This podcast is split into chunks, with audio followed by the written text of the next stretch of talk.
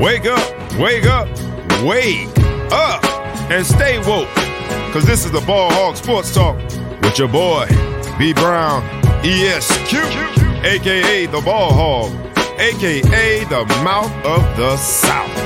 This is the place where sports, business, and entertainment collide.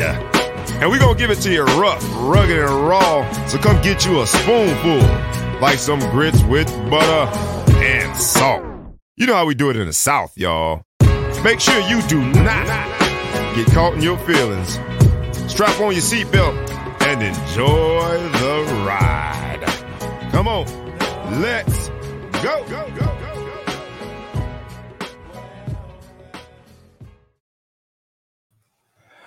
What's up? What's up? What is up? It's a Summon Friday, y'all, so we're coming at you a little later than normal, whatever normal might be, but it's still the Ball Hog Sports Talk with your boy, B. Brown, ESQ, a.k.a. the Ball Hog, a.k.a. the Mouth of the South, a.k.a. Mr. Excessive Celebration. Here on another beautiful Friday, here to talk sports, business, and entertainment, and here on today's episode, which is entitled Relationship Goals. And on Today's topic, like I said, relationship goals. We're going to dig into a few relationships. It's the day after my 15-year wedding anniversary. 15 years of marital bliss. We've been together 25 years.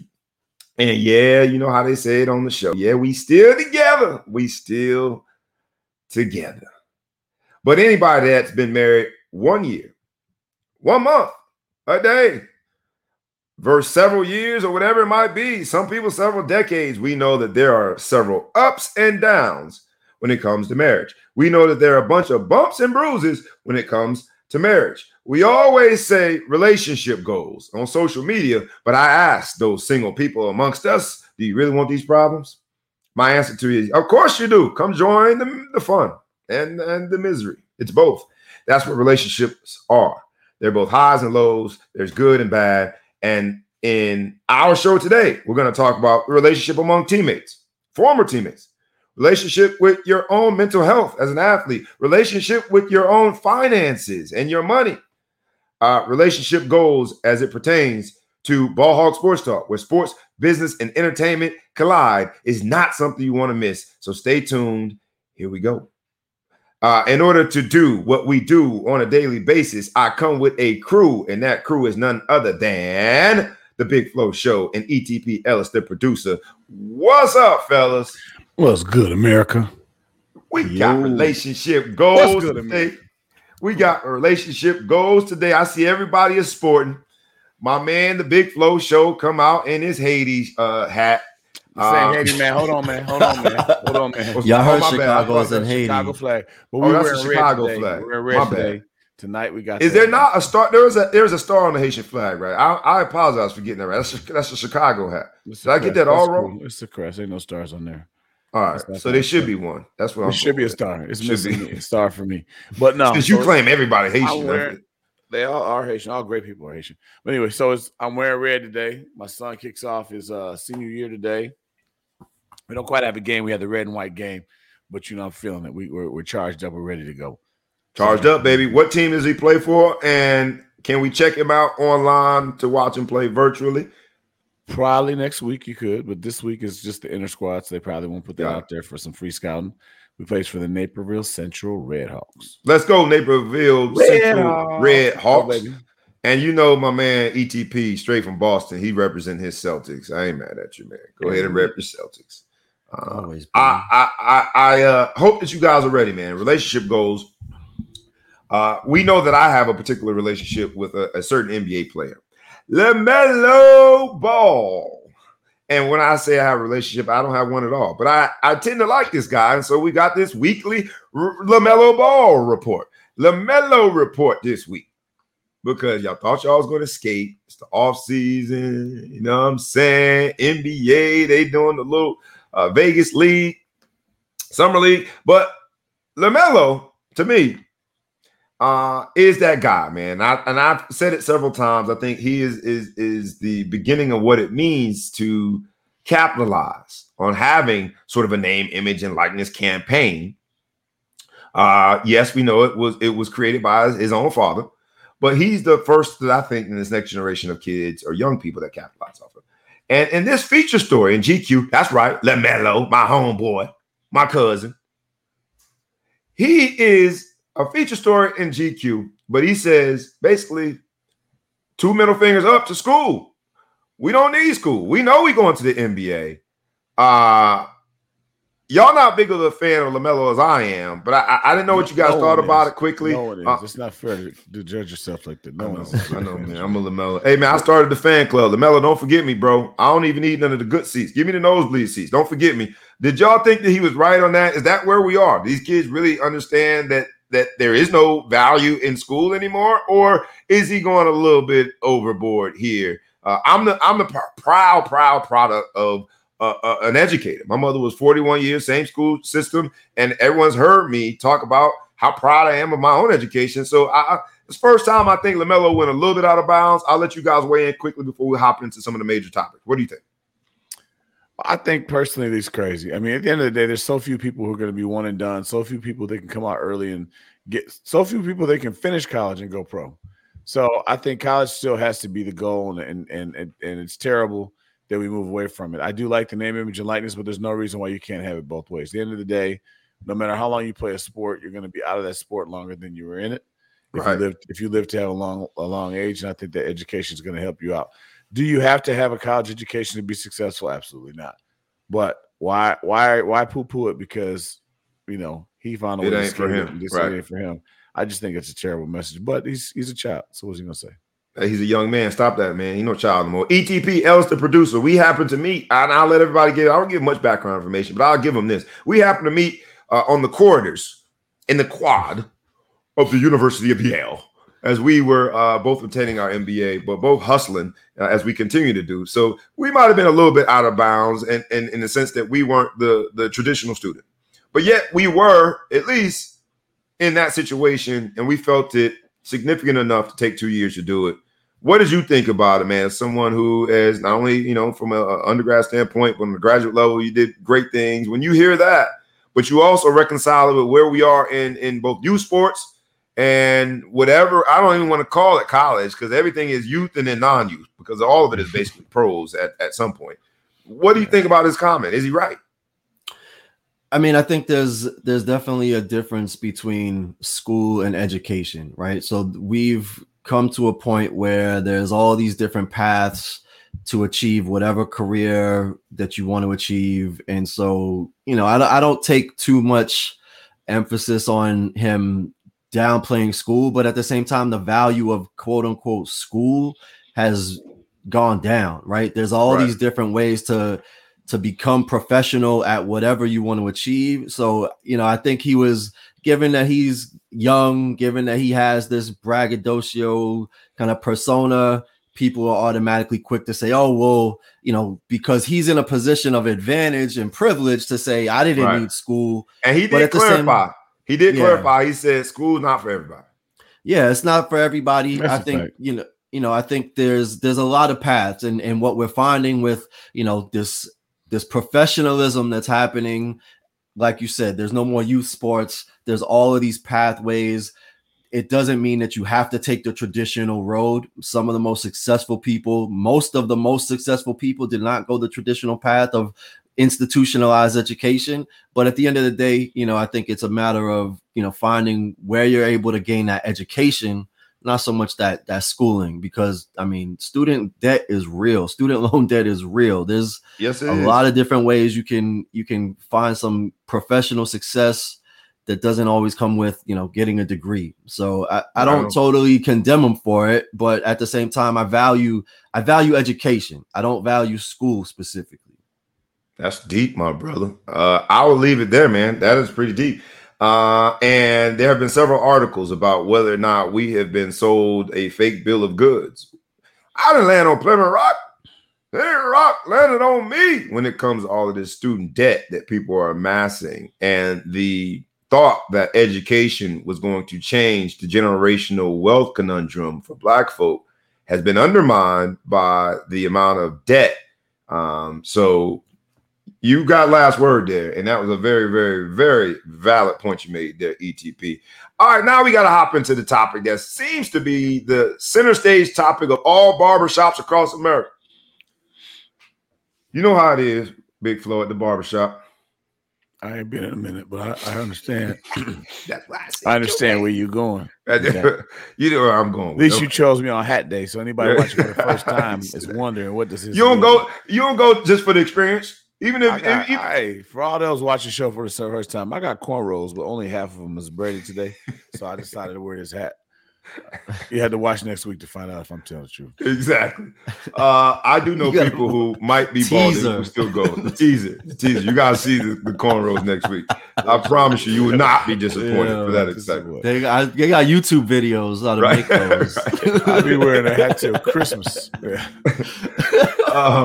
But the topic that is gone center stage in most barbershops has been this sit down that occurred on this Bleacher Report special. Talking Chips is the name of the show, the podcast, where Draymond Green sits down with, of all people, KD, and they did a great job of teasing it. Say again. Speaking of needing a barbershop, but yeah. I digress. Yeah, you always on that man's head, bro. But what they did was they teased it well because they showed that disagreement that happened during a timeout, the infamous moment where Draymond Green has a Draymond Green moment and basically just like him and KD are going back and forth because KD wanted the ball and the lives of, and KD was right to be like, yo, what you doing? And Draymond Green was frustrated because he had just made one of the most bonehead mistakes ever. So it was a lightning rod moment that catapulted into, oh, will this be the thing that breaks him up? And it's sort of had a life of his own. So they teased it. They had the conversation. And in barbershops across America, even those with cornrows sitting there to get a lineup, we're talking about it. And what did you guys think about the conversation? I thought the moral of the story for, spoiler alert, but the Cliff Notes version is they basically said after that moment, between the GM, Bob Myers, and the head coach, Steve Kerr, it was the people around them, those in power, that sort of messed it up and prevented them from getting back together. ETP, I'll start with you on this one. Are you buying it? And just the whole setup itself seemed a little bit odd, but why would Draymond Green and KD not have an odd conversation? They are two odd dudes normally. Yeah. So that's less surprising than them sort of blaming it on the GM and the head coach to me. What do you think, ETP?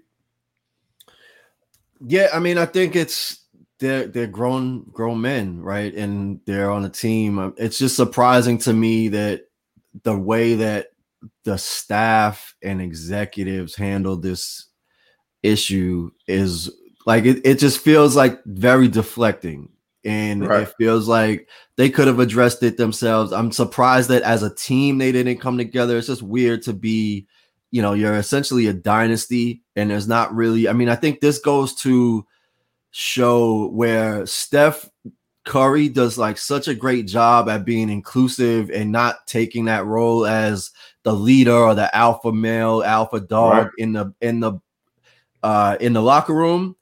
It kind of showed a deficiency in this situation where when Draymond Green, who is kind of the heart and soul of that team, he's in a conflict. And so they lost that leadership in the locker room to say, look, we need to put this all aside. We need to resolve this. I mean, we're looking at greatness, but the person that usually is responsible for that is the one that's caught up in the madness. So it's just, I think, deflecting it to the coaches or at the end of the day, NBA players do what NBA players want to do. The coaches manage the relationships and they manage time and, but NBA players are the most empowered athletes on this earth. And to put that on the executives, it just doesn't really sit right. And it just shows that Draymond Green kind of took a position.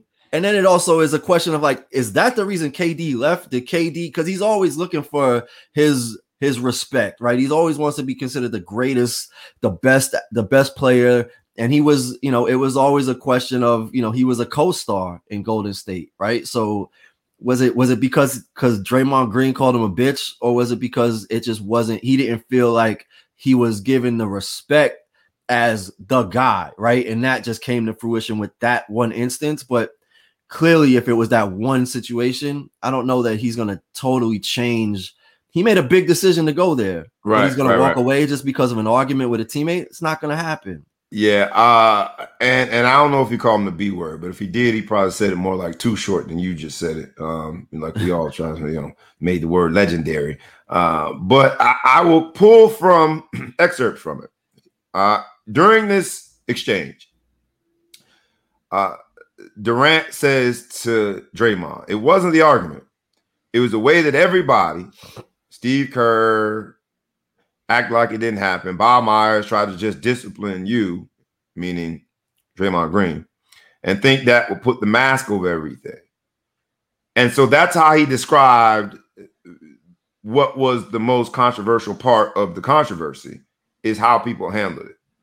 Big Flow, you and I have been on, you know, we never played together, but you know, been at the same university, playing on in a college program, and now we've both been in corporate settings where, you know, there are teams and we have conflicts with our own teammates. What did you think about this description of it? And are you buying it that it wasn't their conflict that was the problem? It was how the conflict was. That was how the conflict was handled. It's even hard to describe this. It was how the conflict was handled that was the problem. What do you think? I think it says a lot about KD in the situation in many ways. So first of all, here you go. You hate on KD, bro. It's hair. You don't like that. I'm on you, man. Go ahead. Here's the thing. So I can see why Draymond was a little upset about the way it was handled, where they're trying to force him into an apology, and like you kind of get in the middle of grown man business, right? Like, it's on the court, and then they suspended him, and they laughed, and they did whatever. You know, he laughed in their face, whatever. They suspended him, blah, blah, blah. But for KD to say he didn't like how it was handled, to be honest with you, it shows you that they agree that KD was a sensitive, like, fragile person, that they felt like they had to get involved. Say the word. Say the word. Ellison, open the door. Go ahead and say it. Say it like too short, though. There you go. Say the word. I feel it's a bitch. Because, look, if you and Ellis get into some big argument, I don't feel like, oh, my God, I got to worry about how Ellis can handle what B said to him because Ellis is going to be out. But the fact that that someone felt they had to stand, there's something to that, right? Right. There's something to that. I can't think of any other star where you'd feel like you had to come in there and be like, well, I need you to apologize. Like, you need to get involved. Steve Kerr act like it didn't happen because he's been in the locker room with Jordan where he slaps people. He's not worried about this. Ain't got nothing to do with me. Including Steve Kerr. Yeah, you called it. Yeah, including me. I've been smacked by. You got handed that yourself, homie. I done got slapped. People than you. He had powder on his hand when he stayed, but Jordan put the powder. But you know what I'm saying? Like, you let grown men handle that business. But for KD to say it wasn't what you said, but it was how it was handled that made everything weird. That just proves the whole point. Right. If you left the organization that you think you could have won 5 championships because of something that the man said and how they handled it. So you quit because they suspended the man for calling you a bitch? Like, what are you talking about here? Like, you left the team for that? You are proving this to be true. And something about body language. When you watch the whole show, now I'm going to sound a little hypocritical because the way my camera's set up and the screen is set up, I look off a little bit. The way my camera's set up. So now I'm looking at you, America. I thought that was that retina. I got a little lazy eye, like Tiny Liston and stuff. I thought that was your retina. No, but you know, I'm looking at this camera right here, whatever. But every time they were doing the show, they never could look at each other. It was something really weird about during the interview. The body language was bad. I don't like the way that Draymond asked the questions because he gave too much of an answer. He gave him an A or B, and he gave him 2 developed answers. It was a bad interview. I think if his podcast got a lot of views, I think our podcast should get 5 times as many. Well, the truth of the matter is he's not a journalist. And I am proud to say that I don't know what syndication requires, but we've got reps and we're trying to hone our skills in being, if we're going to be in the media, to be media personalities. So I wasn't as taken aback by how bad it looked because everything Draymond.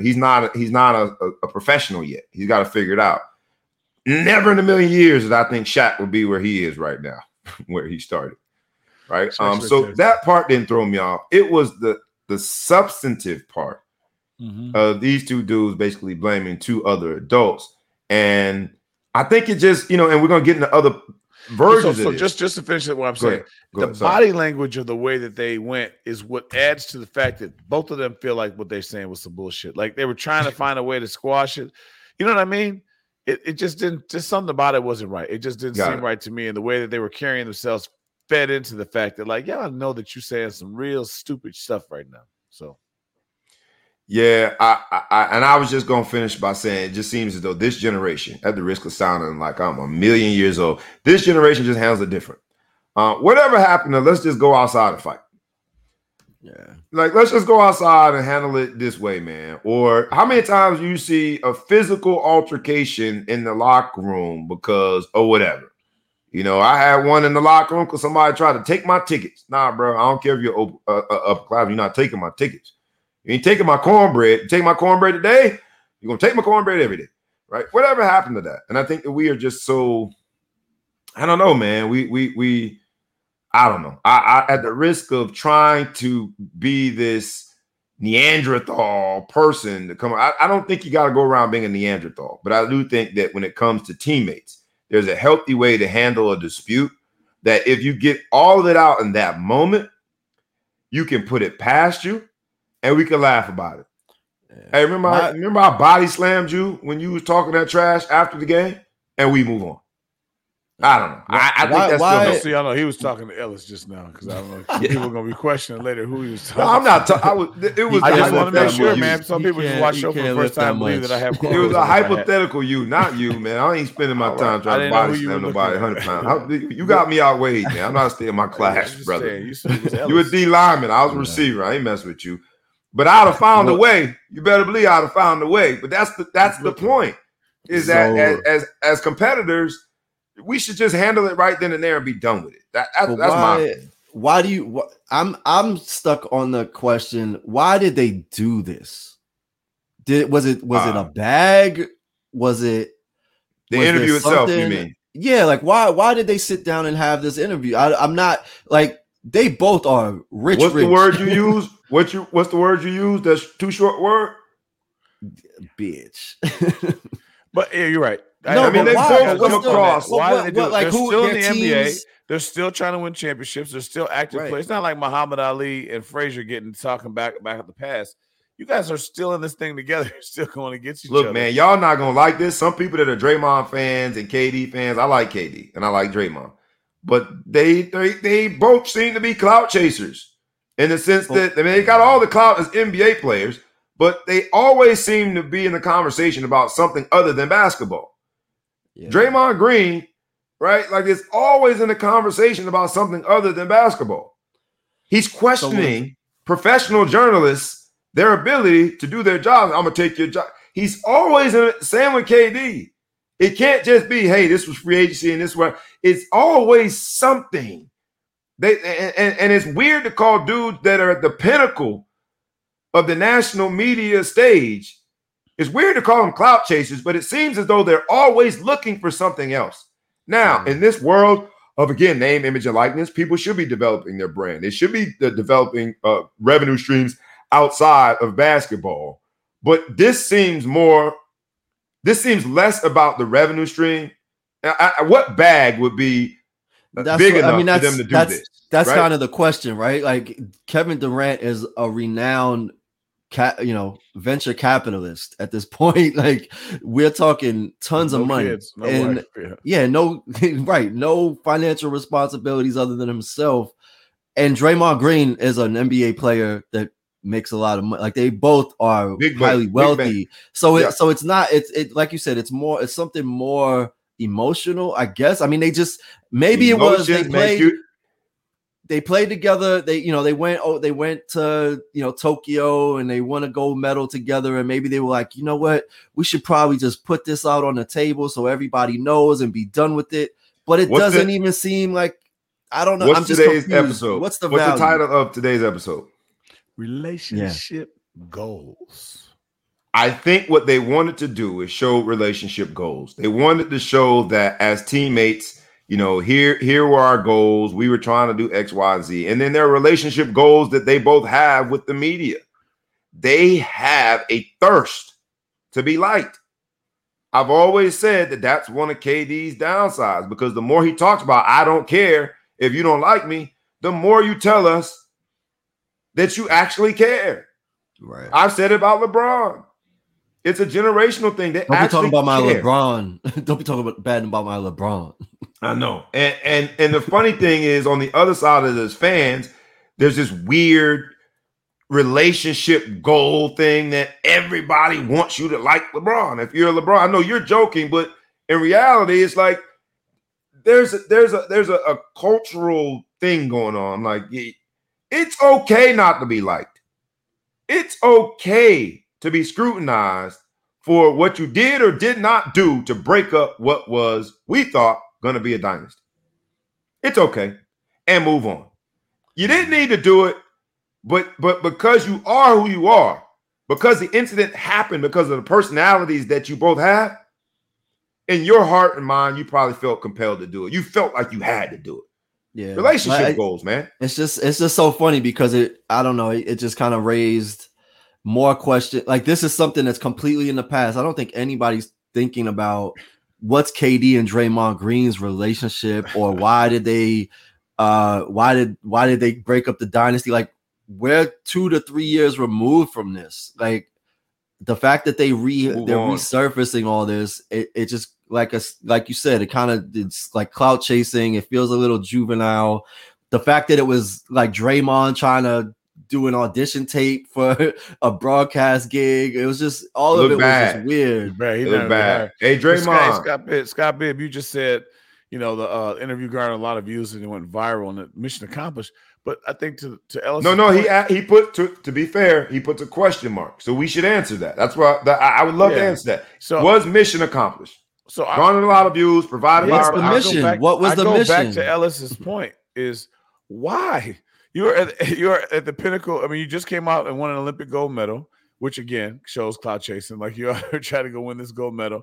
You know, you should have won a championship. You're on this team right now. You should be focused on the fact that next year, as a Nets, you're gonna come out here and get these Lakers. That's what you should be thinking about.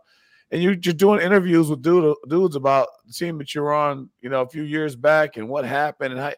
What are you doing? What are we doing? What are you doing here, man? All right, I'll say this. I'll let you answer first, too. ETP, what do you think? Was mission accomplished? Viral content, a bunch of downloads, a bunch of views. Was mission accomplished? Well, it goes back.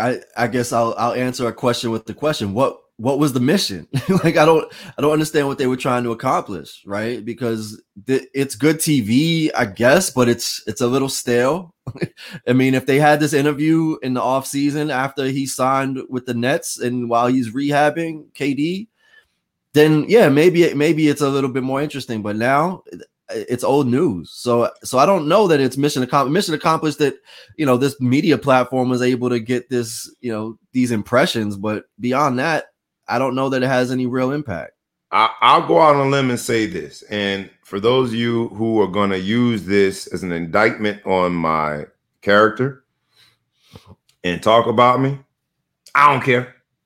But I'll go out on a limb and say this. Everybody who I consider a friend, 100% of the people that I consider to be a close friend of the dudes, the fellas, the homies, the bros, my dogs, 100% of them I've had a fight with. 100%. The older that I got, that fight might have just been verbal. My younger days, we gonna fight. Older I got, that fight became more of a verbal disagreement. And 100% of those people are still my dog, my bros, my home. Like, because we moved on. We didn't need to do an interview and analyze it and assess it. What happened? Let's just line up and handle it. That conversation should have happened on the phone or in person. And whatever their mission was, I would say it wasn't accomplished, because we're still, in my mind, questioning, well, what the heck happened? What the heck happened? And so y'all know, anybody read that comment, Scott Beard said, I slammed Bob that one time, though. He lying and his breath stink. That's my boy Scott Beard from law school, who's every bit of 5'3", and 118 pounds. See, that's what happened when you go on a limb talking about me. I got the mic. You can't talk about me when I got the mic. But he is one of my closest friends. You better believe when we were playing Madden, between all of that law school studying we did, you better believe that we got in arguments and we talked bad about each other. And at some point I said, man, get out. Or if I'm in his spot, man, get out. And you better believe I was back the next day. What I saw in that interview was two people who aren't friends, who can't look eye to eye, who didn't really settle it and squash it, who never really cared about one another as brothers, as homies, as dogs. And maybe that's just the new NBA. Just a whole bunch of dudes that play with each other for a little bit, just like AAU, until they change teams and become self-interested again. I'll leave it there. We got to get into Naomi Osaka because this is also maybe a generational wealth conversation. Not generational wealth, sorry, generational shift type conversation because she sure got generational wealth. Yes. But she is back in the news again because of mental health. And so I think that we should discuss it from both a mental health standpoint, but also this particular interview. All right. So from this particular interview standpoint, there's a journalist that's asking her questions and basically saying, you know, look, man, it's kind of a conundrum because you say you don't want to engage with the media, but if we don't give you this platform, then how do you talk about mental? So it was kind of like a, how do we do this? This is a dance that's very delicate. You need us just as much as we need you. Yet, you know, we're the ones that are becoming public enemy number one. So let's start with that interview itself. Big Flow, I don't know if you had any opinions on it. I know that's your Haitian brethren, sistren. You know, but my Haitians have been showing mental weakness lately, and I'm having a hard time with it right now. I don't know what's going on, and I got a cut. I call like I see him. So I will say this, like, okay, I didn't get a chance to hear the interview, but I did talk to Ellis about it and got his rendition. I thought he did a decent job representing how it went down. Can you give us that rendition, Ellis? Real quick. Yeah. So there's two parts of it. One was, so the question was from a reporter from the Cincinnati Enquirer. This was after she had just beaten Coco Gauff in, I think, the second round of the tournament. Coco Gauff is from Florida. I just want to throw that out. She's not, and she's unfortunately not Haitian. She's not Haitian. All right. At least she was honest. Okay. My bad. Go ahead, ETP. I'm sorry. So, yeah. So basically the way that it worked was she was asked a question by this reporter, how she balanced the fact that she was given the privilege of this media platform that all of these journalists, you know, are giving her promotion and, you know, putting out her publicity with her reservations about talking to the press. And so she was uncomfortable answering the question. She did answer the question. She was just saying she was trying to figure it out like everybody else. And then they moved on to the next question. She broke down in tears. They tried to, you know, they attempted to stop. She walked out for a minute to gather herself, came back, and then continued the press conference. Now, the next phase of that was her agent then publicly started bashing the journalist and saying that it was the question was out of line, that the journalist was a bully, and basically just condemning this person for doing their job, for asking what they believed was an intrusive and offensive question. So it begs the question of where is that line in terms of what the media should and shouldn't be approaching athletes with. And so I'll take that to say, listen, I know she may have some anxiety issues. I appreciate that, Ellis. You're out here making a lot of money to play a sport. You're enjoying the fruits of that. If you can't handle a little bit of a tough question and you got to cry from that, I don't know what to do. I mean, how can you be so tough and so strong that you can go match point against you know the greats of Serena Williams and come out victorious? How can you handle that pressure, but you can't handle a question about? So it's fair. I mean, like the media can make or break you. I can understand sometimes you get a little frustrated with questions. You just won. Like, it's not like you're coming off of a loss and like you're frustrated and they caught you off guard and you snap. You just won. And somebody asked you a fair question and you cry. I, I don't know. I have a daughter. I'm very sensitive. I try to be that way. I didn't grow up with a lot of sisters and all that kind of stuff. And we it wasn't no crying in my household unless somebody was whooping your head. But that's something different. But anyway, at the end of the day, I just don't get it, man. Like, we got to be tougher than that. We got to be tougher than that. But real quick, little side note, and I'll be quick. Yesterday, you know, a good friend of mine, her daughter's going off to college. I took her to breakfast, give her that little last, you know, go off to college, be great conversation. And she's a gymnast. She's going to be in college. And she verified the twisties are very real. And I should stop talking bad about the twisties. So I'm going to come back and say I apologize, because she said the twisties are a thing. It's happened to her before, and no one likes to talk about it. So to my Haitian midget friend, midget Miles. Is not a, you cannot say midget, man. You can't say anything? Little people. Yeah, no, midget's a bad word now, bro. Look, my dad is real short. Does that count?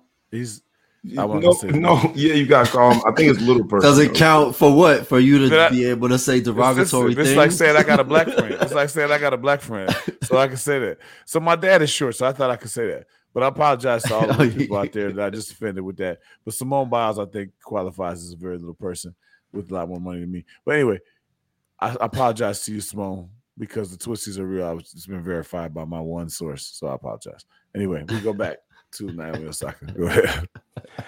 Naomi Osaka. I don't know. I can't touch on any of the other stuff. It's just too rich. It's too much there. I can't mess with too many layers. So I'm gonna go with Naomi Osaka. But Naomi Osaka is so talented. So talented. So amazing to watch. So graceful in how she answers the questions. What seems to be in a very transparent, honest way. And I think she's becoming almost a victim of her own gracefulness, in the sense that, like, you don't have to answer everything so honestly. And maybe that could protect your own mental health from this conflict you seem to be in with whether or not I really want to answer this question truthfully. And I, you know, again, I don't want to turn her into a victim, because she's making a whole lot of money, and she's got a whole lot of talent that is once in a lifetime type talent. Obviously, once in a lifetime, but once in a generation type talent as a young tennis player. So I don't want to turn her into a victim, but. At the end of the day, I think, again, mental health is something that you don't see. It's not a bruise that you can heal from. And when I hear, or when I see an interview that it seems inexplicable that question would make you emotional, yet she's emotional, I think we're seeing the full display. She does have some real mental health challenges, such that she can't control that emotional response. I think I can say this. None of us have it. We don't have that same mental health issue. I have many others. You have many others. I don't have that one. And we have many other issues that aren't mental health. So I try to be very cautious about having the conversation, because it's something that you cannot see. And then when it comes out, because the three of us don't have that same mental health issue, of course we can't understand it. Of course we can't understand it. It's like someone that has problems with their weight and they're on the obese side. I'm very hesitant to tell them about the issue that I have with my weight, right?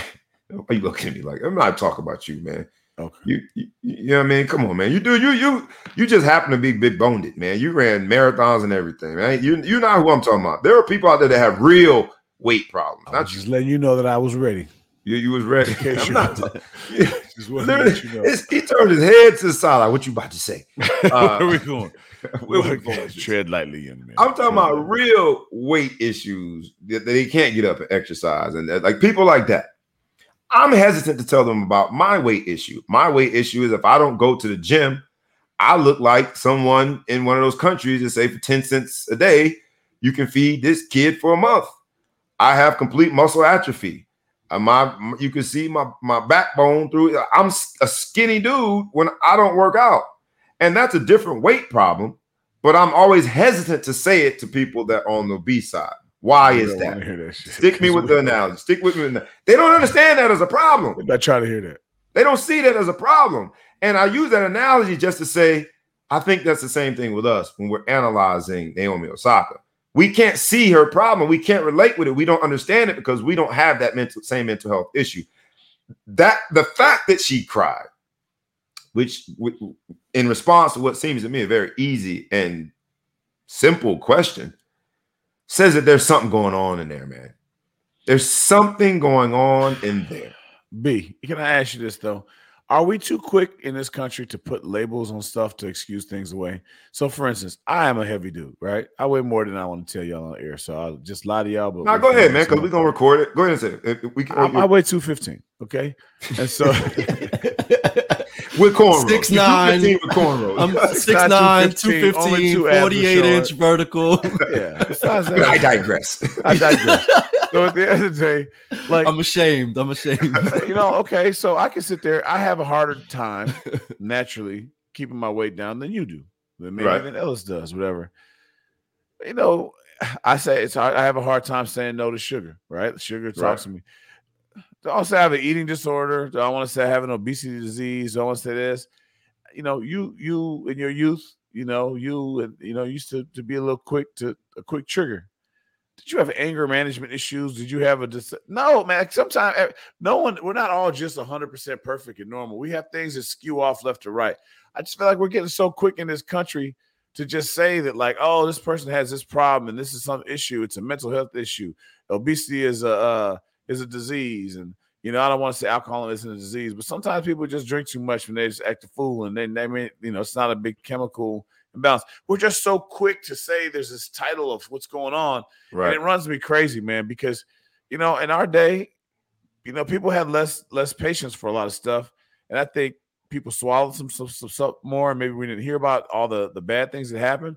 I just don't feel like people fell apart as much about it. There wasn't a label. I got it. It wasn't. Once the label came out, people just, oh, cool. I'm obese. I'm sorry. It's a clinical thing. I'm just going to keep eating. Now, don't body shame me or whatever. No, dude, you do. You know me and you see me. I look a little heavy, man. You look at my gut. I need that. I'm going to work a little harder, man. Don't feel like you got to sugarcoat things with me. You know what I mean? I got to own my stuff. Right. If I can't handle an interview and I can't handle all those different things, work harder and try to do it.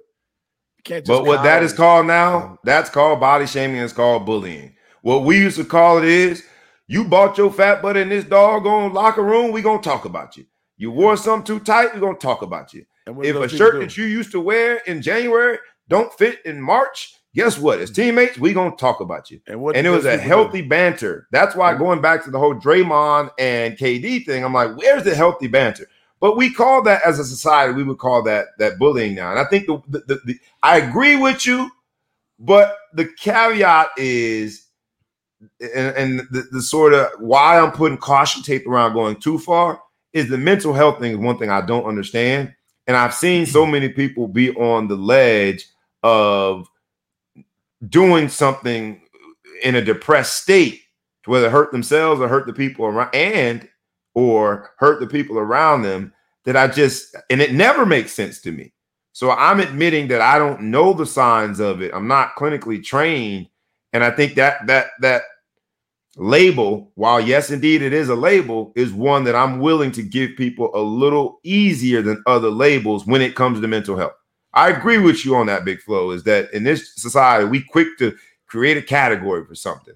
And I love the question by my guy. What's up, dog? Gary Jason Lewis says, but does she avoid the media when she's winning? And that is a powerful question. And I think essentially that's what the journalist was asking, is that you're using us and then talking about us. There was a particular narcissist in 1600 who did the same thing. We had a president that did the same thing. He bashed the media and then used them in order to create the bully pulpit that he had to bash the media.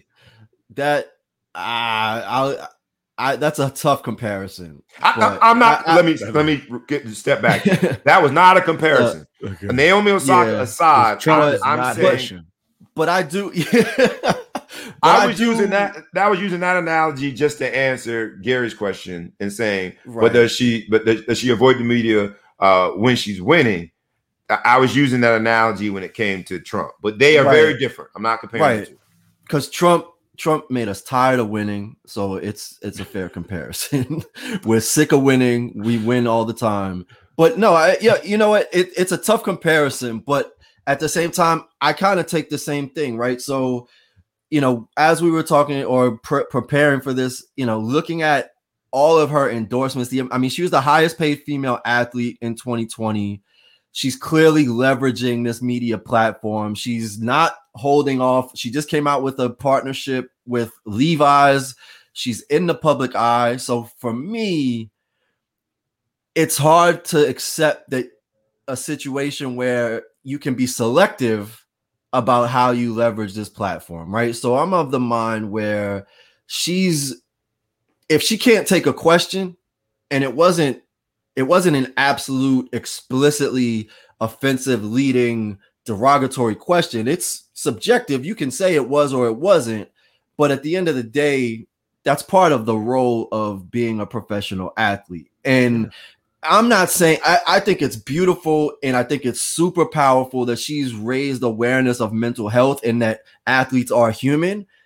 That being said, she is exposing her vulnerability, and I think the way that she's utilizing or manipulating the platform is a little bit contradictory in the way that she uses it to her advantage, but then compartmentalizes the things that she doesn't want to deal with.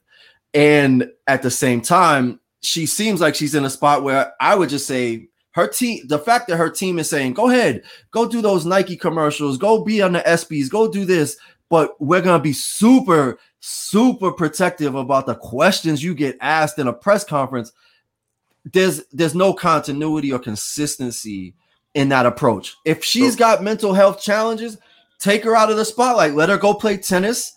She just lost. She lost to number 76 in the world after that press conference. Clearly there's something going on, whether it's physical and mental or just mental. But at the end of the day, you're extending yourself into the public eye in ways that is clearly affecting your mental health. So pull yourself completely out of it. Don't just leverage the things that you want to and then sit back and say, oh, don't ask me that question. It's not fair. You're being a bully. And then her agent is like super out of pocket. That's actually the worst part is the agent. Now and the agent's kind of talking to the publicist and like, get Naomi on the cover of Vogue. Do this, do that. Like you're leveraging the media, but now you're going to condemn the media for asking her a question. So basically what you're saying, ETP, is you two light-skinned mofos disagree with me, and that's okay. I ain't mad. I don't disagree. I think I just became more uncensored about what I think you're trying to say.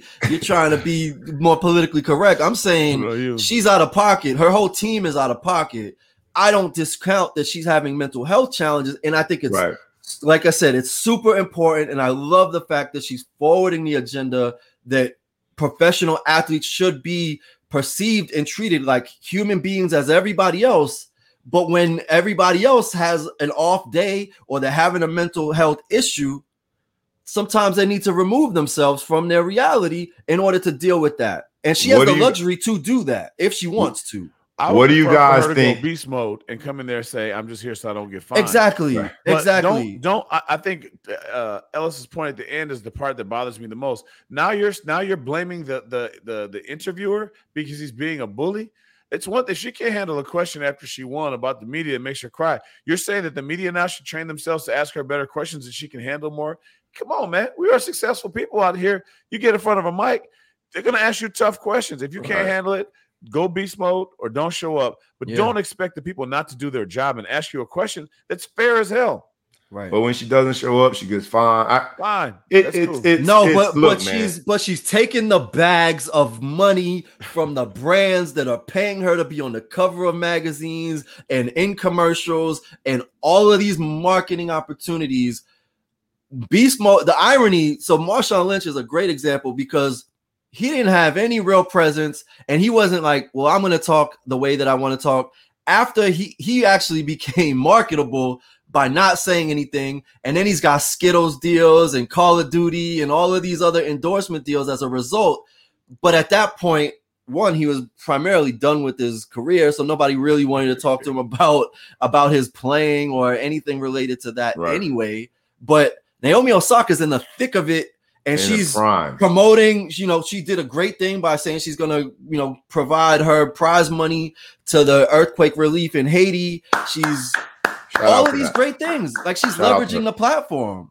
But at the same time, you don't want to answer a question. No, you answer the question, or you just say, I'm not here. So that not publicly, and she announced it. She put it out there. She wanted to be known for doing it, which I'm happy she did. But you put that in the media, use the media to promote yourself for donating the money, but can't answer a question. No. And look, the title sponsor from that particular tournament also matched the money. So her putting it out there has an immediate impact because that title sponsor also wanted to let everyone know that they're going to match her donation to the Haiti relief, which I don't know how much it's going to be, but she lost. So I know, and she got a bye. So I think she gets three rounds worth. She got a bye to the second round, 1-1, and lost one. So I think she gets whatever 3 rounds worth of money, which is still significant. It's not chump change. That's a significant amount of money. It's real relief effort support for times two. So, but she did use the media to do it. But now that I have you guys both on here, we're talking about like clinical diagnosis. What do you say to people that attribute being light-skinned to a mental health issue? I'm joking. Some people say it's a deficiency. Others would look at it as a. I hear you go. Advantage. I don't hear no. I'll be sure. I don't want to hear that. You know. Quick poll. Who thinks that Ellis is more light-skinned? Yeah. More light-skinned. In the comments, please post, comment, tag a friend. Who won? Who won or who lost? It depends. Yeah, glass half full, glass half empty. But I will say this in all seriousness. We're doing a paper bag test. Shout out to Naomi Osaka and Simone Biles and all the other athletes that have at least brought mental health into the forefront. In the same week, we had one of the closers from the Yankees decide to basically withdraw himself and tell his coach, the manager, I shouldn't be a closer because he had a bad game. And it's just a different generation. And people are celebrating it. Like, okay, yeah. I don't know. As a teammate, I'm like, nah, dog. You don't get to make that call. You're a closer. Get your ass out there, throw that. Yep, he's giving up like 6 points something. Yeah, he's getting rocked. Yeah, he's getting rocked. But guess what? Figure it out. Because that's your job. That's what you're getting paid to do. That's why we call you teammate. Keep throwing that ball to the That's why coaches, that's why the managers get paid, right? They make those decisions, personal decisions.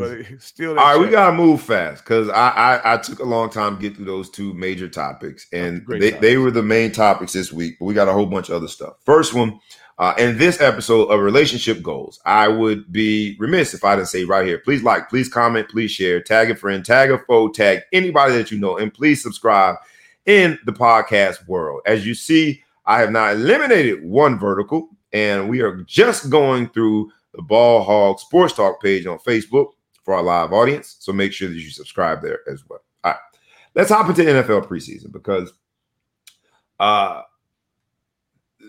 there was news this week that surprised a lot of people after a very bad showing on the transaction list this week. Transaction list means you got cut. Was Tebow. Who? Tebow. Tim Tebow got cut. And Urban Meyer, just like I'm the number one fan of LaMelo and I started the fan club, seems though Urban Meyer started that fan club. So it would be strange to see, I guess I could describe it as strange or just almost out-of-body experience when I realized that Urban Meyer had cut Tim Tebow. Is this the end of Tim Tebow's attempt to get back into professional sports? Was this a win for Tim Tebow, a win for Urban Meyer? Is it an embarrassing moment? Give me a 30-second answer because that's about what he deserves on this show. But we had at least talked about Tebow.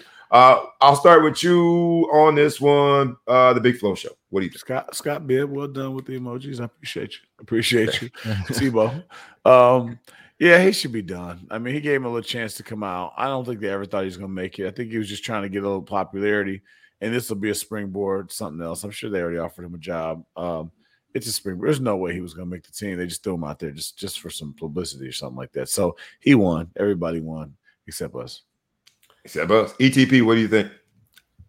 So I'm curious what the perception, because obviously going into this, Urban Meyer bringing in Tebow, it was clearly nepotism, right? And everybody wanted to believe maybe it's not. Maybe this guy is going to come in, he's going to put in the work, and he's not going to throw a jellyfish block and fall on his face and not look like a fool. But that's exactly what he did. And so my concern is, how does that affect the locker room? Because when he came in, the assumption was, oh, he's looking big. He's clearly a superior athlete. But he looked like a joke, and it just exposed that Urban Meyer clearly just made a marketing decision. Yeah, and it's really as if I was in that locker room, I don't know what my response would be, just because it feels like they really forced something. He had to get cut. If he didn't get cut, it would have been even worse. But the fact that he was even there looking like he did, it's really disrespectful to a lot of guys that are like journeymen, that are trying to get into the league, that are young.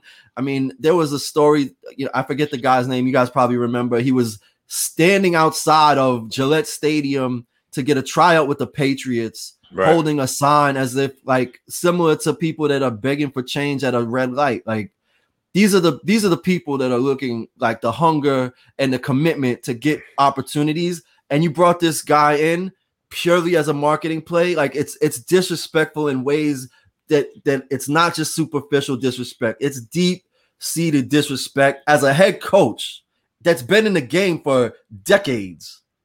Not this game, irresponsible. But, right. He's not been in football, right? I'll say this, because I was the guy holding the sign, the proverbial sign. I wasn't holding a literal sign, but I was the one just wanting an opportunity. When I heard that he got signed, I was instantly ticked off.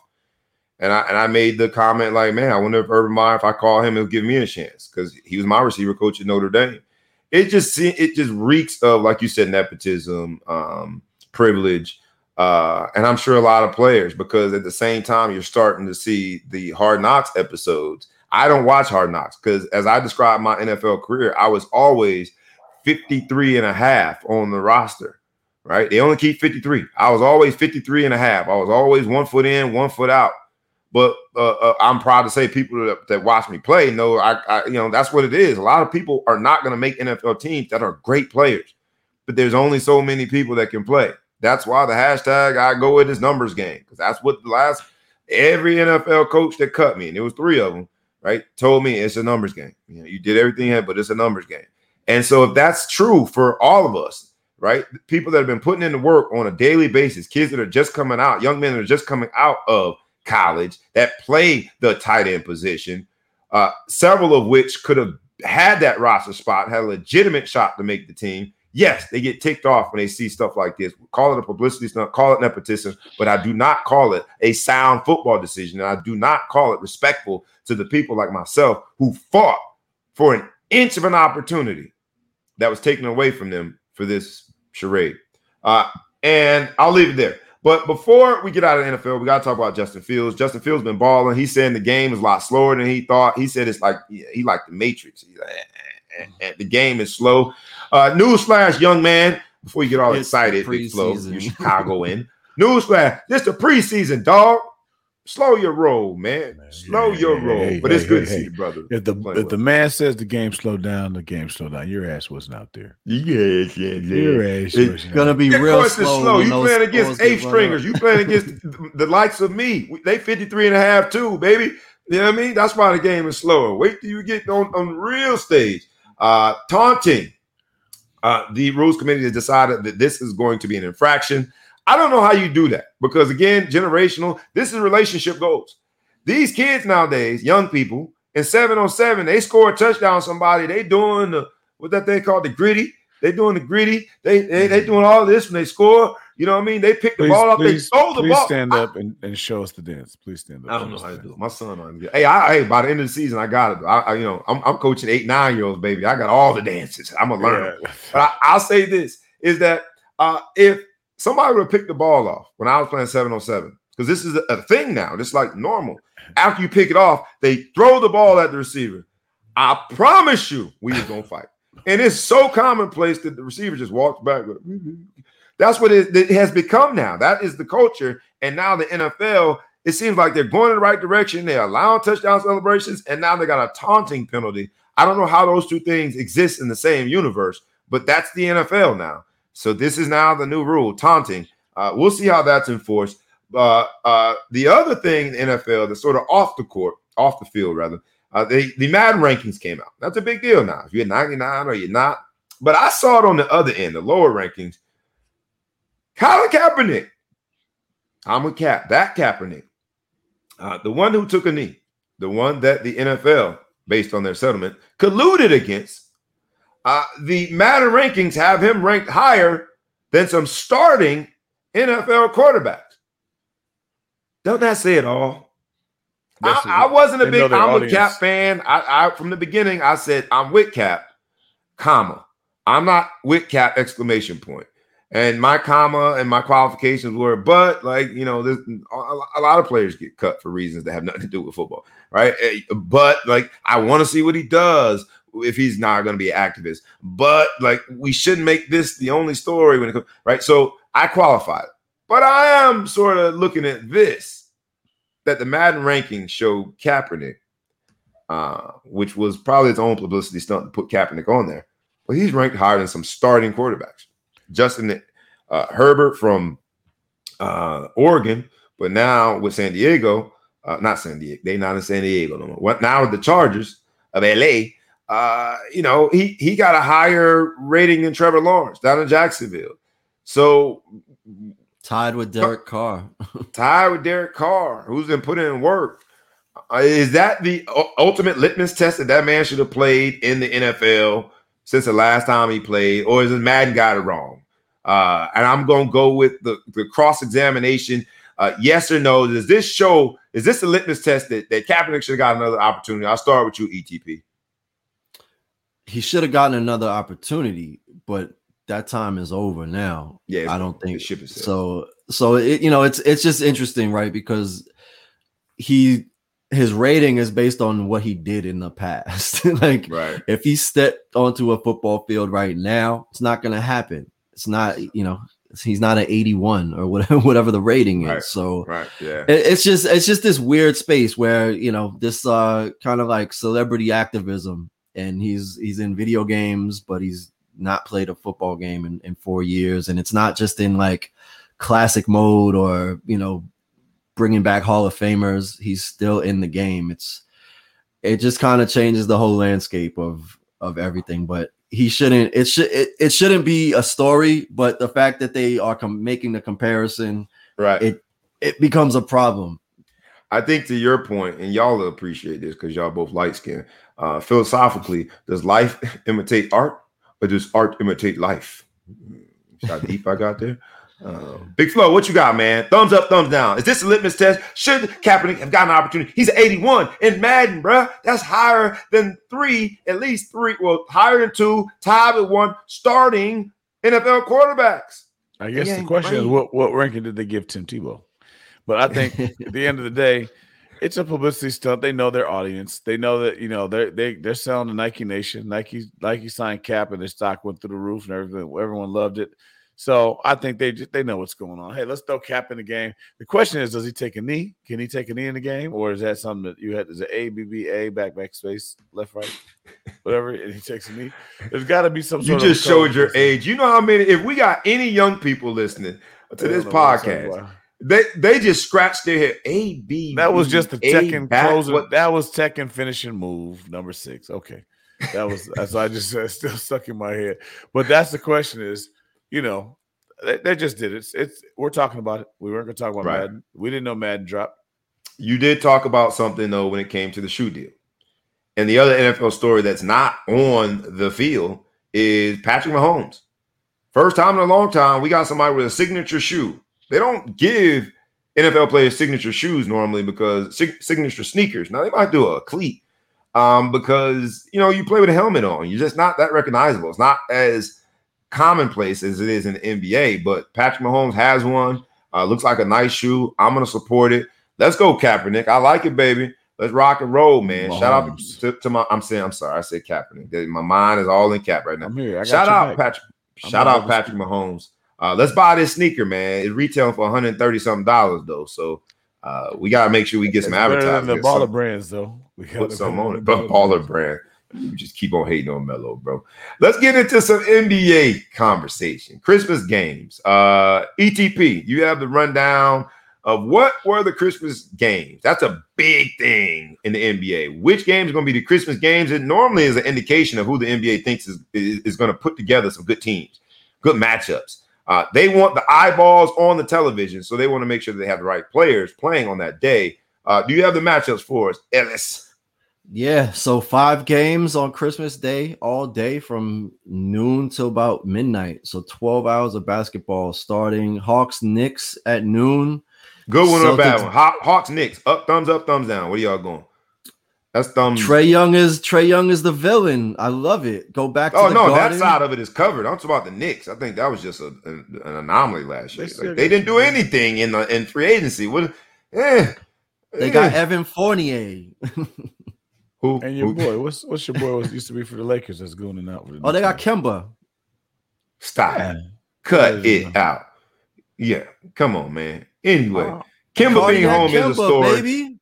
Kemba being home is a story. He back home in New York. That's not Christmas Day newsworthy. All right, what's the next? As long as they got D Rose, that's more of a Kwanzaa game.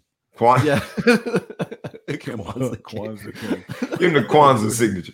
Who else is playing on Christmas or Kwanzaa? The Kwanzaa game.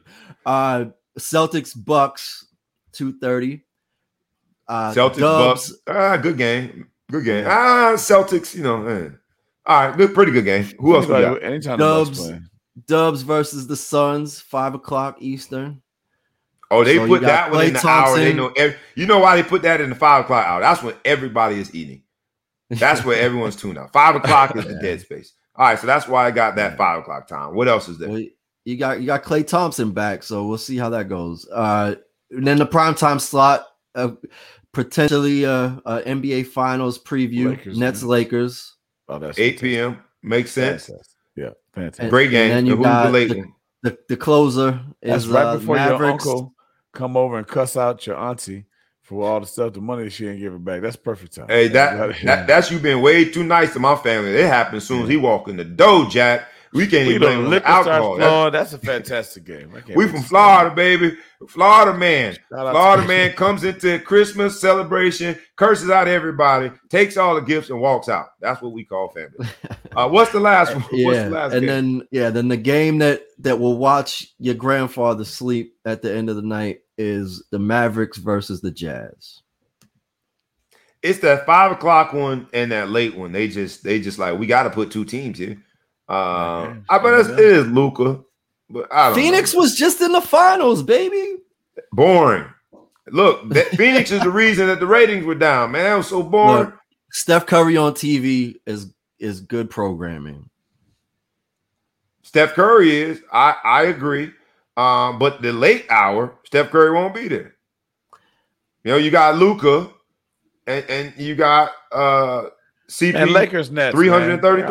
All the other games is just chips and salsa. That's all. The rest of them is bad games. But shout out to the NBA. There's gonna be like 4 injuries in that Lakers Nets game. Knock on wood, man. Load management. They're gonna load manage and then say, "We sent AD and LeBron today because they played." I can't do the back to backs. I can't. They're tired. They've been opening gifts all morning. So we gotta let them. They gotta let them rest. Let's go with some other NBA stories because I think the Joel Embiid 4 years, $196 million. Is the reason why as soon as I'm done with this show, we going outside and my son shoot this ball, y'all. Do not put down that basketball. And if you can, drink some protein shake or whatever to get to 7 feet tall. But you gotta make sure that 4 years, $196 million. If you could do that, then do it. He did so. And I'll give the quick rundown while my man, the Big Flow Show, is having a little bit of technical difficulties. That's how you know it's a live show.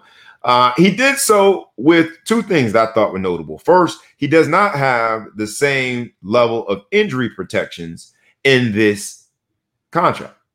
So that says to me that he and his people, whoever that might just be his family, but he and his people think that the injuries are behind him. The other thing that I think is very key about this is he did so without quote-unquote representation. I've told athletes all the time, like, you've already negotiated the terms.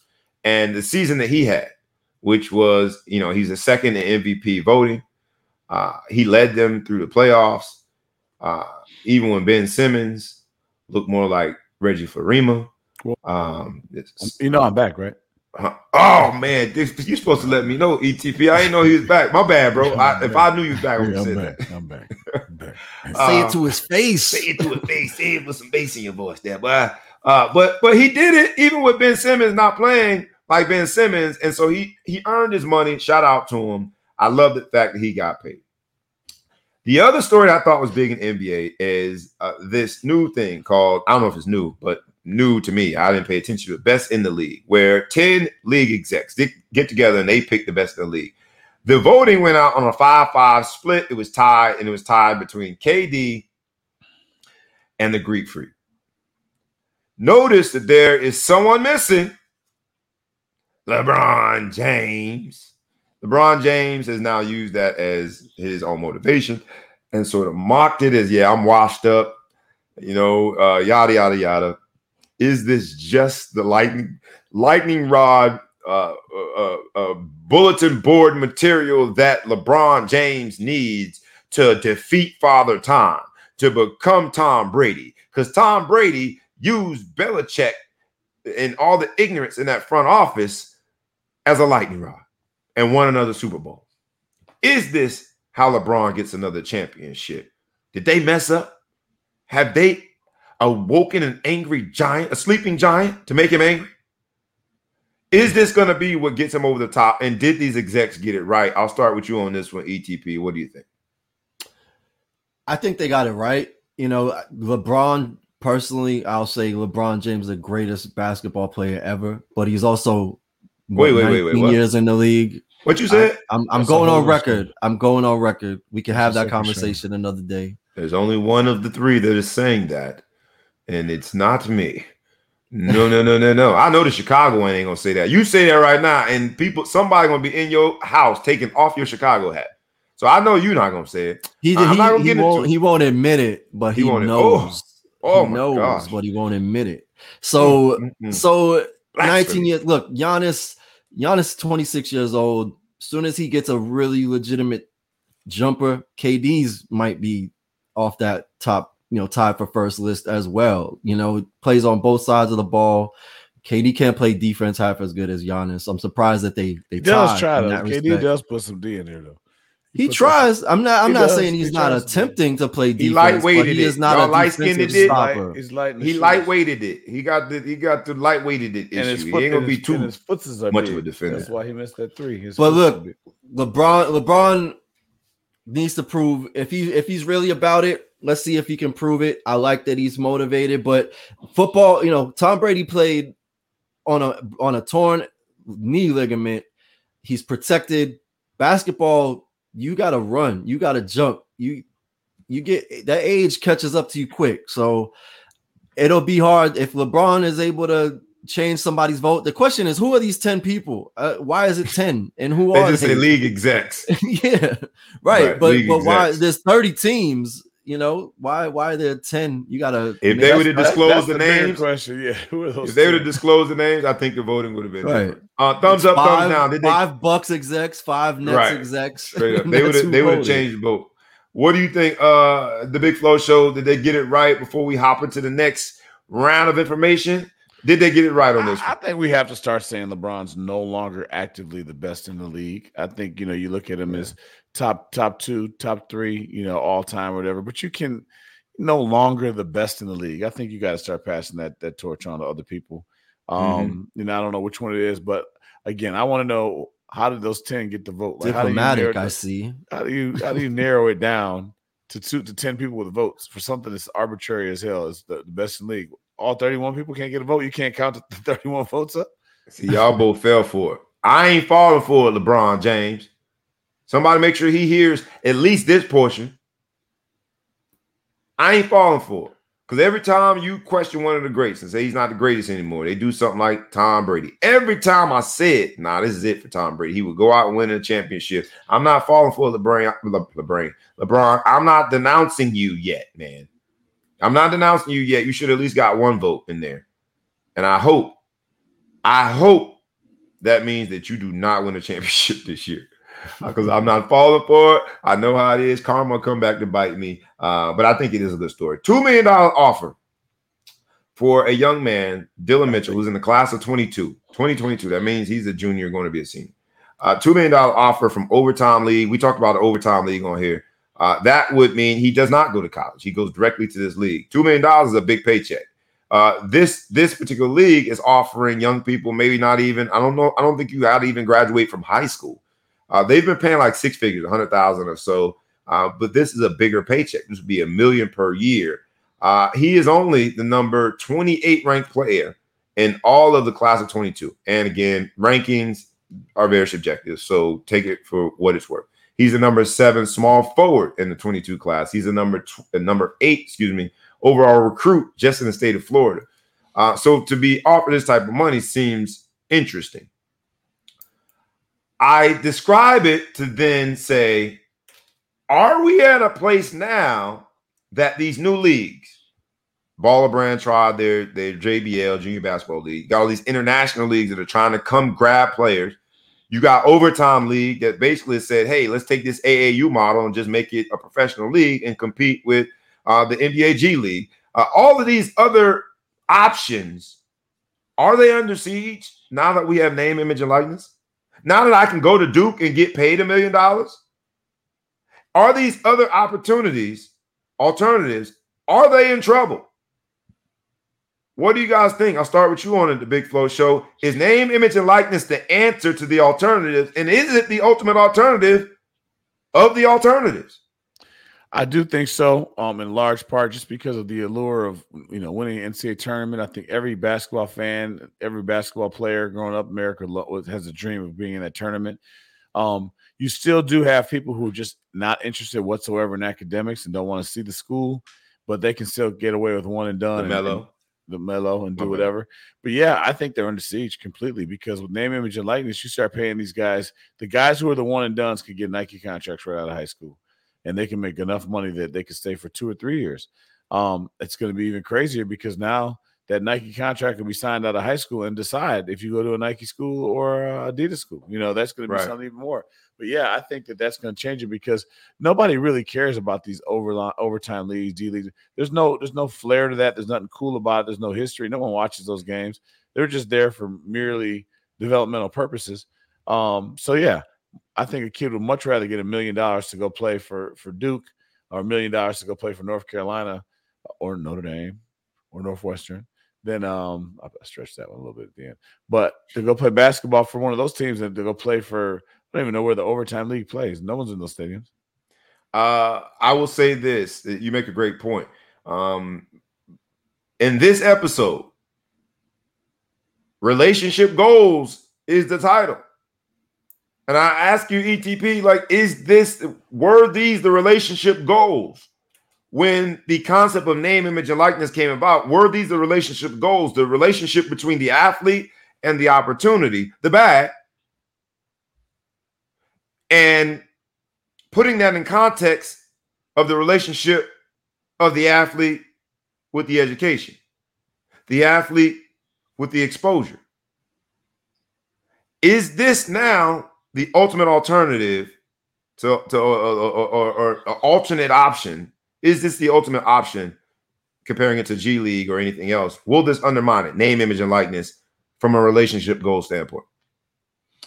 I think ironically, name, image, and likeness might have actually saved the NCAA in a lot of ways because they have the media platform, right? So to Big Flow's point, there's not a ton of, when you talk about March Madness versus the overtime platform versus G League ratings, earlier on, before we started talking about name, image, and likeness, the G League was challenging the NCAA because they could pay players to come direct before they went to the league. So the idea was they're going to build up the NBA is going to build up their developmental league. Right. That's going to challenge the NCAA because they can pay the players. Now you've got overtime. So you've got all of these different platforms and leagues, But at the end of the day, nobody has the reach of the NCAA. So the irony of it is this name, image, and likeness actually might have saved the relevance of the NCAA, where, to your point, you could offer somebody $2 million in a salary, but if I'm going to be in the Final Four, that endorsement deal that I'm getting from these major brands, they're going to pay a lot more because my face is going to be on national, international television and all over, you know, all types of media platforms. So my marketing value has gone up. So my endorsement deals go up versus you go to the G League, you can make $500,000, but these brands can pay you 10 times that if they want to, if you're an Alabama quarterback or who, you know, whatever role you play in the NCAA. So the irony of it is that the NCAA let all the chips fall, and in the end, they still win and might have saved themselves a lifeline. Rich get richer. You mentioned the Alabama quarterback, and while he's not the quarterback, there's an Alabama player who is taking full advantage of name, image, and likeness. Yeah. His name is Freshman. And I'm going to spell it out just so if I mispronounce, I apologize to my guy. But it is GA_QUINCY.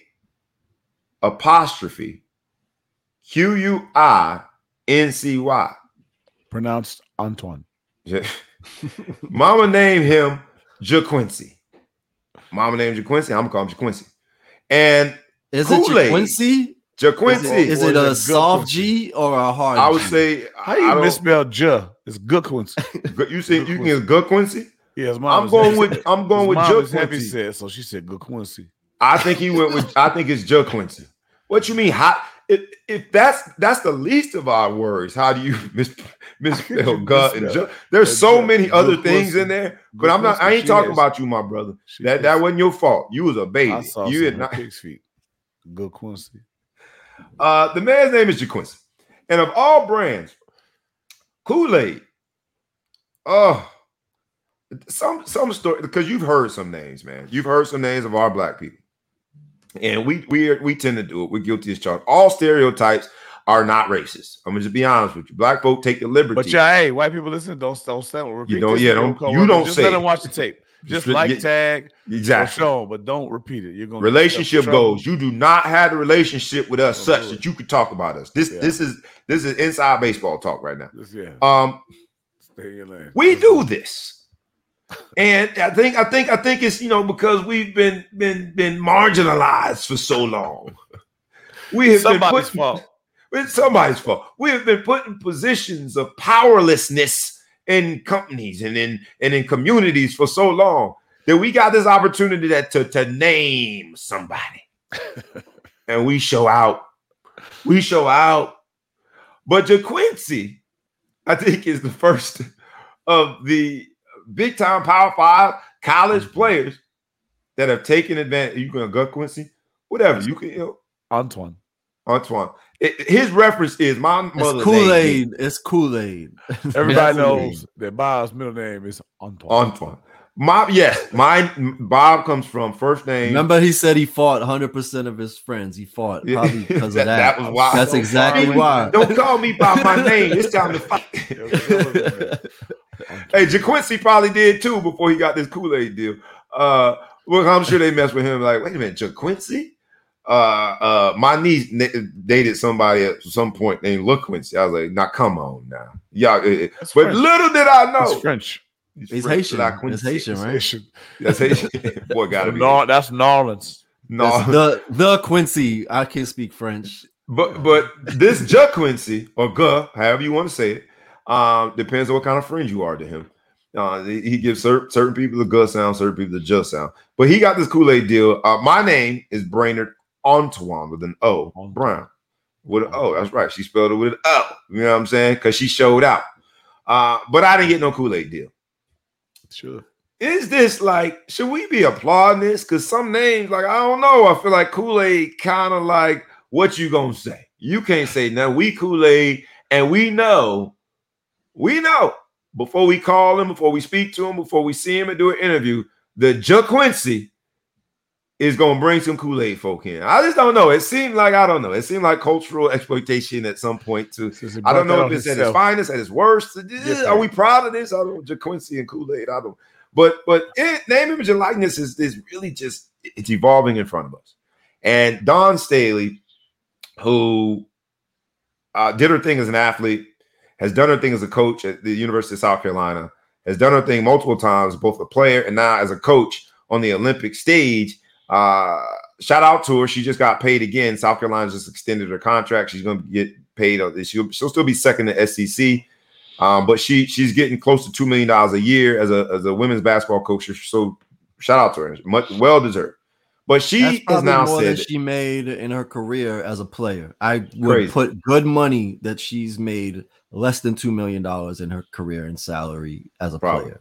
Yes. And more than she was on the very front door steps of what the WNBA for was. A reference. Early stage. For a reference. More than this podcast. I didn't hear your reference. When you go to that tone, I know you saying something about me. I just said it's more than I make for this podcast, just for a reference. Oh yeah, we're gonna change that though, homie. We got that. I got you. I'm gonna put something on it. I call Crypto, my man JaQuincy. JaQuincy gonna find us some marketing, baby. We good. But the extension she got was well deserved. But in this week, she said that name, image, and likeness, she likes it because it is gonna force these college athletes to grow up. And I thought that was powerful. She was basically saying that when I first read the headlines, like, what do you mean make them grow up? She was saying that her belief is that a lot of these college athletes are so social media thirsty that they put anything out there. In order for a brand to strike a deal with you, you've got to protect your own self-image, your own brand as it relates to its relationship to the brand that's signing you. And so this is going to make them grow up. Yes or no, are you buying what she's saying? Reg, you like that description? Make them grow up? Yes or no? So when I first read it, like the description, I was like, what is she talking about? But I after hearing what you said, like I take my son into it. Twitter. I told him Twitter's your job resume, right? For colleges. I don't want to see anything liked or anything that's not football related, not positive, whatever, on Twitter. And I think that gave him an opportunity to realize, okay, anything that goes on here, every college coach can see it. So you had to grow up. If you want to do something, your Snapchat, whatever, and be 17 or 15 or whatever, as long as the world doesn't get to see it. So I think that some people don't have that conversation with their kid and they just let them do whatever the heck they want to do. And they put crazy. I read Twitter all the time and see crazy stuff people put in there. I'm like, someone's going to read this. But now that you can get paid off of it and there's actually money behind it, I think there's still going to be some goofies out there, but I think a lot of people are going to tighten up and they're going to be less emotional. I like it. Yes or no, what do you think, man? Is she right? Is this a sort of a boost to cut the umbilical cord and grow up, you little spoiled student athlete? Grow up. So she has a point about being more responsible in your public image because now there's more on the line. So I can respect that. But in terms of growing up, more money means more people tending to you, more people looking out for you. So these quote unquote spoiled athletes, now they got brands that are going to cater to them. They got other, other entities, agencies that are looking at trying to get them deals that are, answering their beck and calls. They got agents.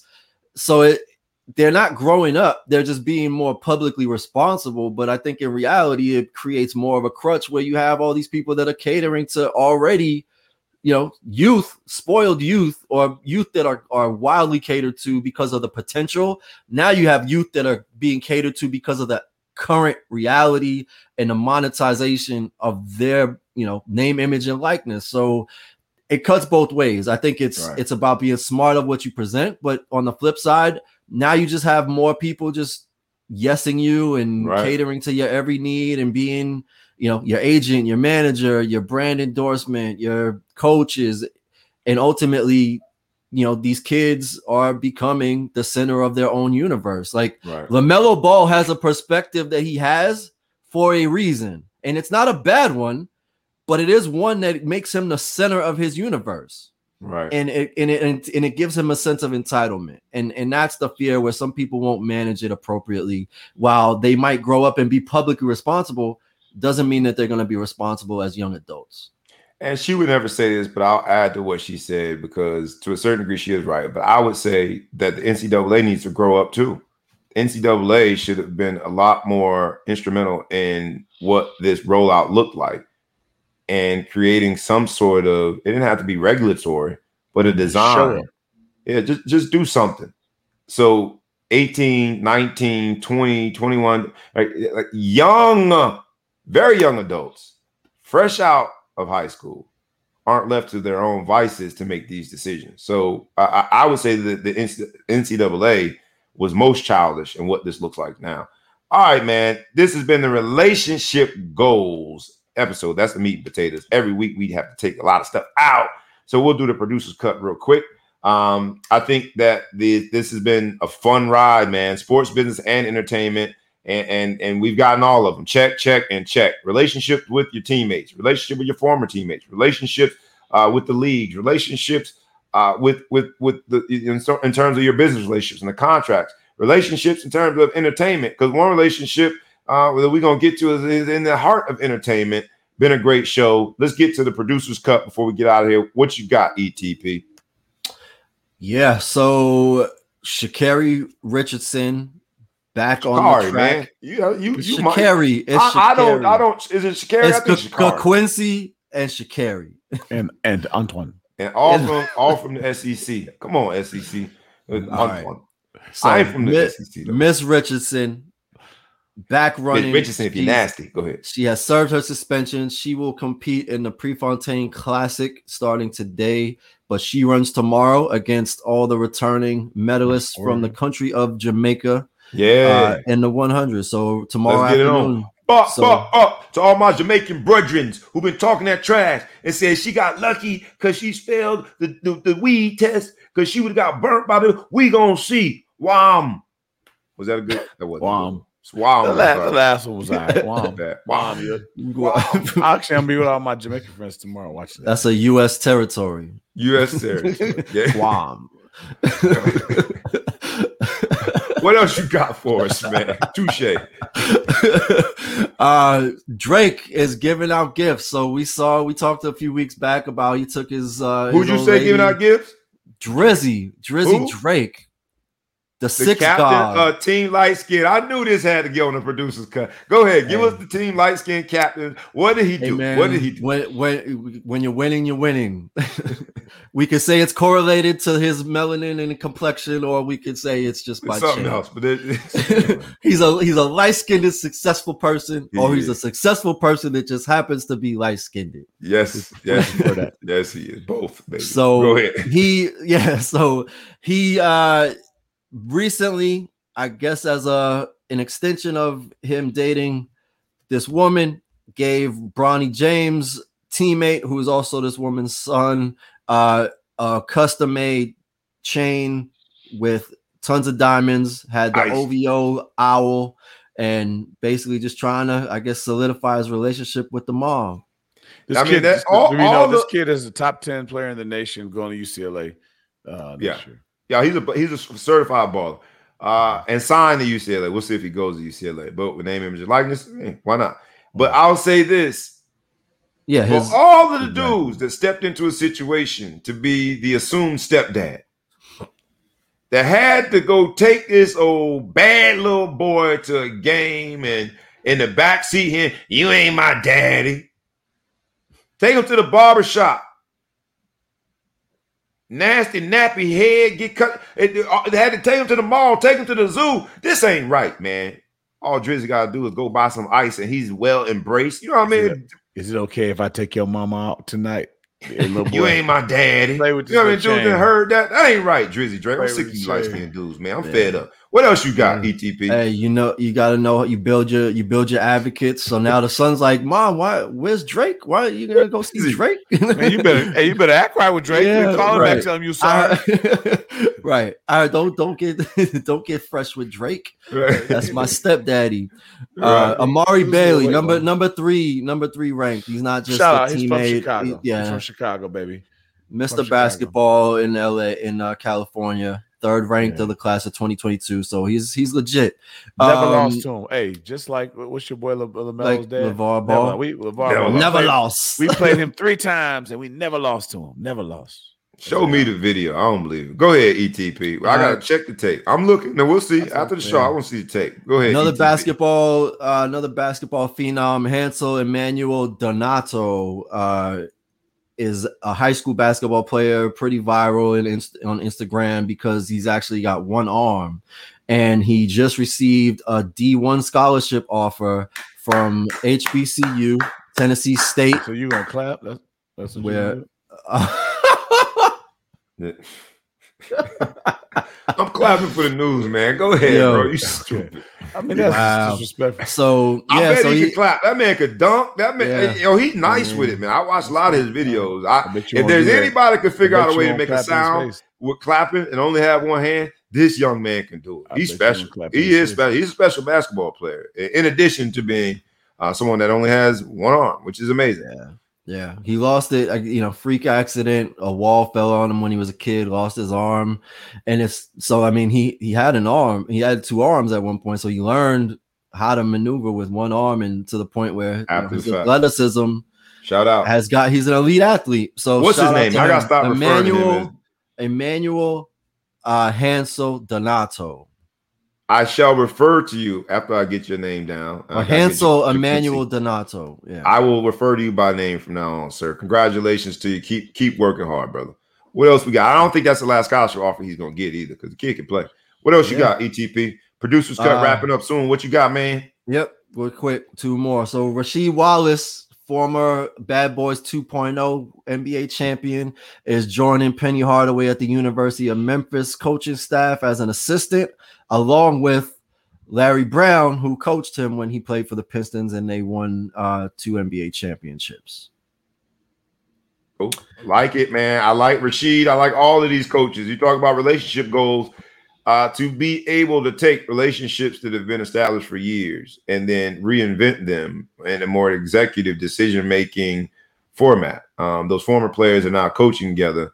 I love to see it, man. And I know at one point, Rasheed probably played for Larry Brown. I'm assuming Philly, somewhere he played for Larry Brown. Larry Brown coached forever. He played for Detroit. For Detroit. Sorry, I messed it up. You just said that. Sometimes I don't pay close attention. But the fact that the relationship is now morphed into what's going to be peers, coaches together. I love seeing it, man.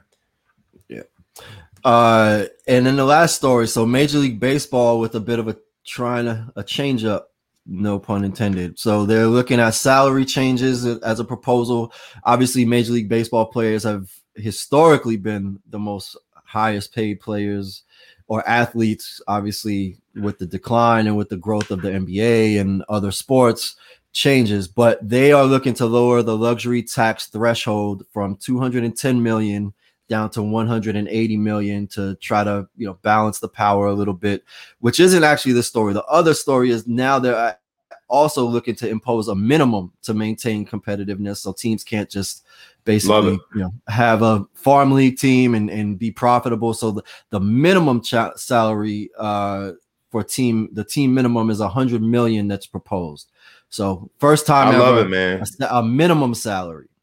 Can you imagine being there and all of a sudden somebody's like, man, we got to give you an extra meal because we short.